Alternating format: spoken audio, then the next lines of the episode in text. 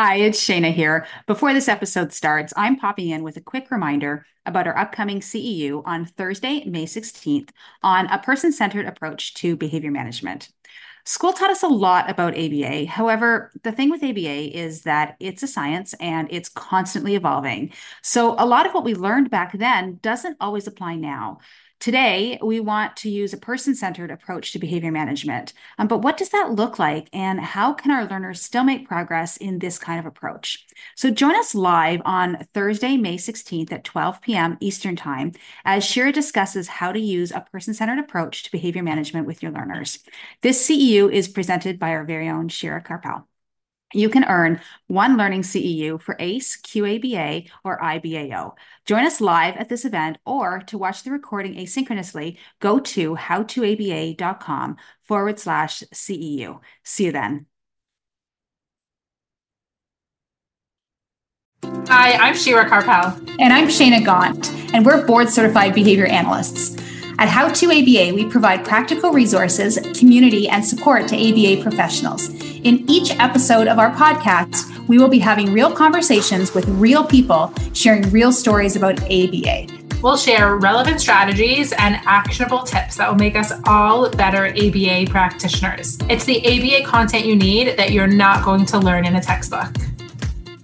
On today's podcast, we are inviting you into our monthly mentorship meeting with the Behavior Resource. This is a group where members ask questions about any topic related to A B A. If you want to join the monthly mentorship, then become a member. We also host live C E Us for our members. Our next monthly C E U is on Wednesday, May eighteenth at twelve Eastern Standard Time. We are covering ethics, specifically recognizing bias.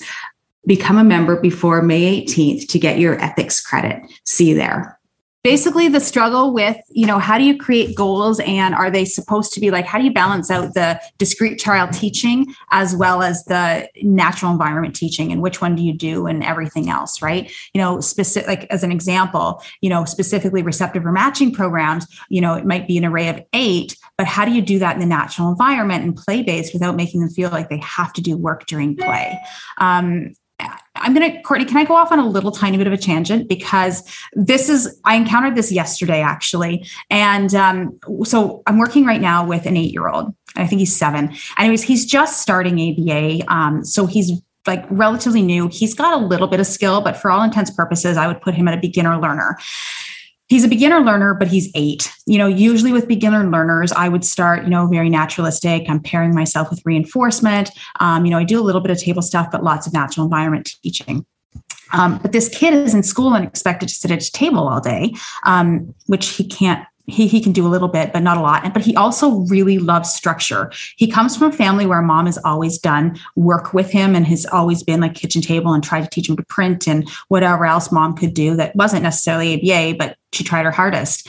Um, so I guess what I'm saying is that this kid, you know, needs help at the table, but he also seems to like really want that structure.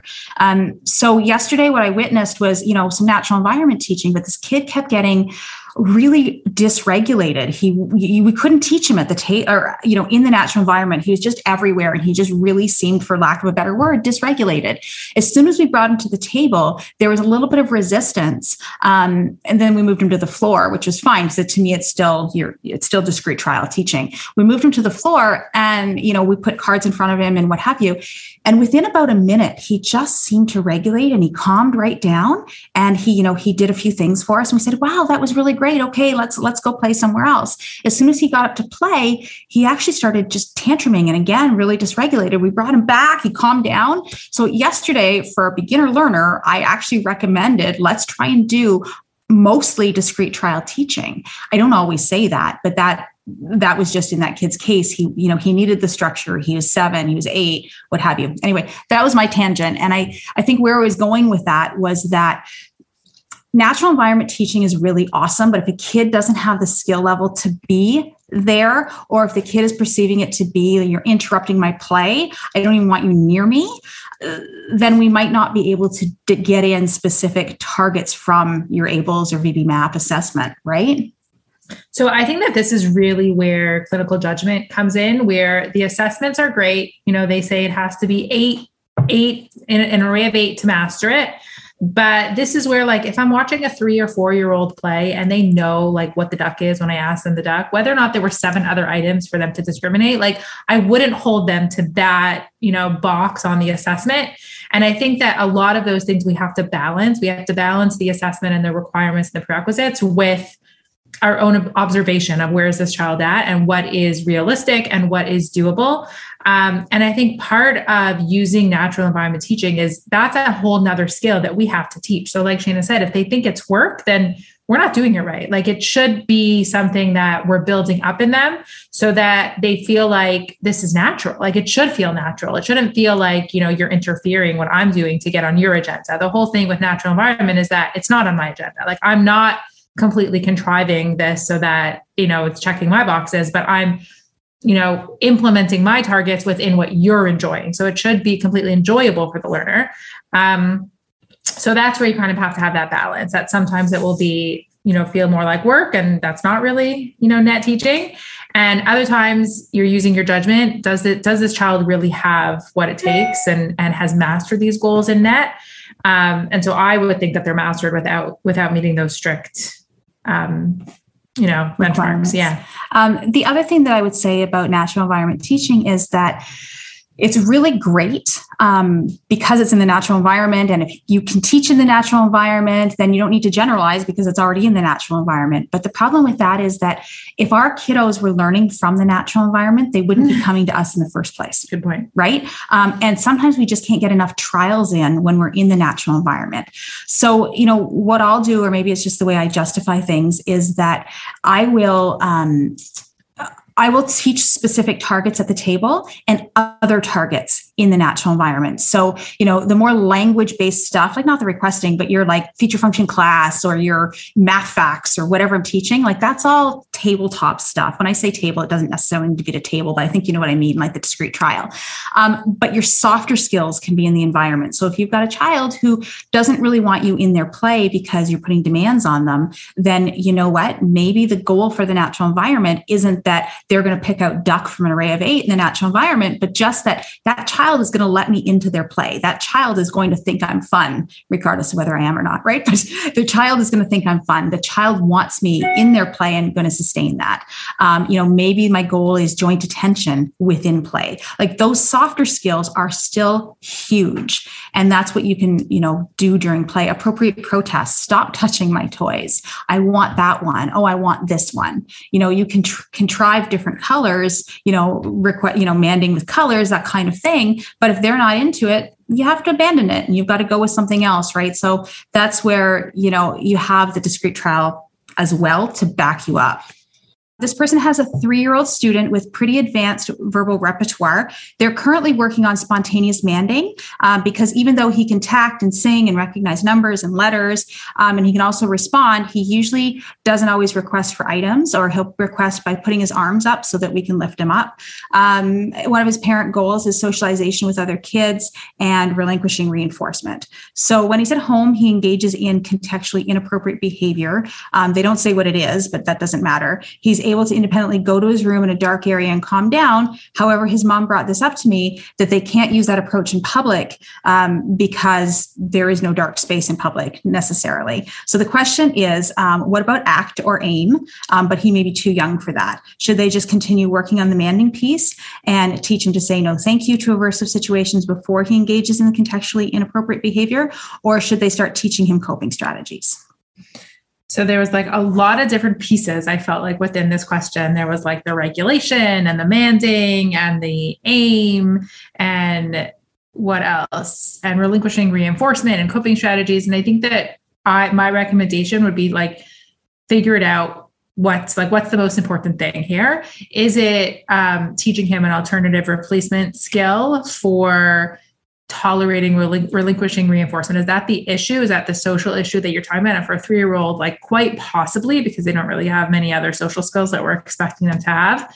So is that the issue? And I also find that sometimes um, skill acquisition gets a little bit mixed up with regulation. Like everything kind of becomes, you just need to learn how to calm down and like everything will be okay. When really, no, like it's just a function of access or a function of escape. And it's not, it's not, Um, about being overwhelmed necessarily. Yes, the overwhelm happens when they don't get what they want, but I think sometimes it becomes a bit of a catch-all where we teach this calming down and regulation and overload and overwhelm um, instead of, you know, an appropriate replacement skill. So my suggestion would be to figure out what that replacement skill is. Is it a manding skill? Is it a uh, a tolerance and delay skill? Is it, you know, what is that skill that you want them to do instead? The question was a little bit vague.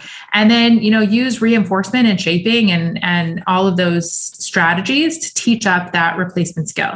So the question asked about um, ACT and AIM, if that's age appropriate for a three-year-old. And it it might be, like, there's no age age minimum to use ACT and AIM, but what it would look like is kind of how I described. What, you know, the, the value would be their reinforcer. Like, what do you want access to? Or what is it that you're going to reinforce the, the student with? And then how do we get you there? So if the reinforcer is a video game, then, you know, you'll get there by tolerating no, or by giving up something that you have access to. So it's more about, that's kind of what ACT would look like at that age. So I wouldn't necessarily say, yes, use ACT, but just use those, you know, reinforcement and shaping strategies and skills. And then um, she asked about teaching him to say no, thank you to, a, to aversive situations before engaging in the inappropriate behavior. Yes, like that's generally a good strategy. Figure out that replacement skill, whether it's to- saying no, tolerating no, um, giving up preferred items to peers, whatever that skill is, um, teach it and prompt it before the challenging behavior happens. Um, so based on the information we got in that, I think that that would be my suggestion. Yeah, you? I would also say role play. You know, if you've got a kiddo who's got a pretty advanced verbal repertoire, um, sometimes what I find is that kids can answer questions, um, but they may not always be spontaneous. And uh, if, you know, the, they're still working on some manding skills, it means their manding's not fluent. And even if they can mand, but they don't mand fast enough. So maybe the situation arises and there's a one or two second lag. One or two seconds doesn't seem like a lot, but when there's another three-year-old and the student's taking, or they're in a situation and the situation's happening and it's one or two seconds later before the student can mand, that's a long, long time. Yeah, it has to be fluent. So, you know, getting that fluent by role playing when the student is calm, or in, in various situations like an A B A session. Um, if the student is um, verbal enough, you can explain, hey, you know what, let's pretend that blah, blah, blah. Or, hey, you know what? I noticed that yesterday you got scared when there was a dog. Let's pretend there's a dog now. Okay. What can you say? Awesome. You can say that. Okay. Let's pretend I'm the dog. Okay. Here we go. Or, hey, this stuffy's the dog. Um, and coming up with those situations and really role playing those out until that man in that situation becomes fluent. Yeah. And I think something else to remember is, if regulation is something that he needs, and he needs to use a better regulation strategy than going to his room, because his room is not always available, that also needs to be taught at a separate time. So if you're going to reteach some sort of strategy, it shouldn't be taught when he's already worked up, when he's already upset, but come up with a separate time to teach him a different strategy so that he's more receptive. And it's not something that, you know, comes out when he's already upset. Um, we talk about that a lot with teaching, you know, calming down and regulation and all those th- skills that you want them to show in the moment. We can't really expect them to learn them when they're so heightened. Yeah, definitely teaching when calm, and even coming up with appropriate protesting ideas, right? And listening to other three-year-olds. What are other three-year-olds in his class saying? And how are they, um, when I say getting their needs met, really getting their protests met, right? Like, are they saying, no, thanks, I don't want it? Or are they saying, um, it's too loud, or I don't like it? What are they saying? And teach him those, that same vocabulary. Yeah, I love teaching our kids to protest, to tell us what they don't want, because so often, Often, you know, we're moving away from teaching compliance and following instructions and doing what we tell you, but that's not natural and that's not healthy. Like, we need to teach our kids to fight for what they want also, and advocate for themselves. So yeah, I love that idea. Thanks for joining today's conversation. Wherever you get your podcast, please go and subscribe, rate and review so others can find out about us too. For more from How to A B A, including free resources and A B A materials, visit our blog at how to A B A dot com, and make sure that you're following us on social media for more practical tips and updates.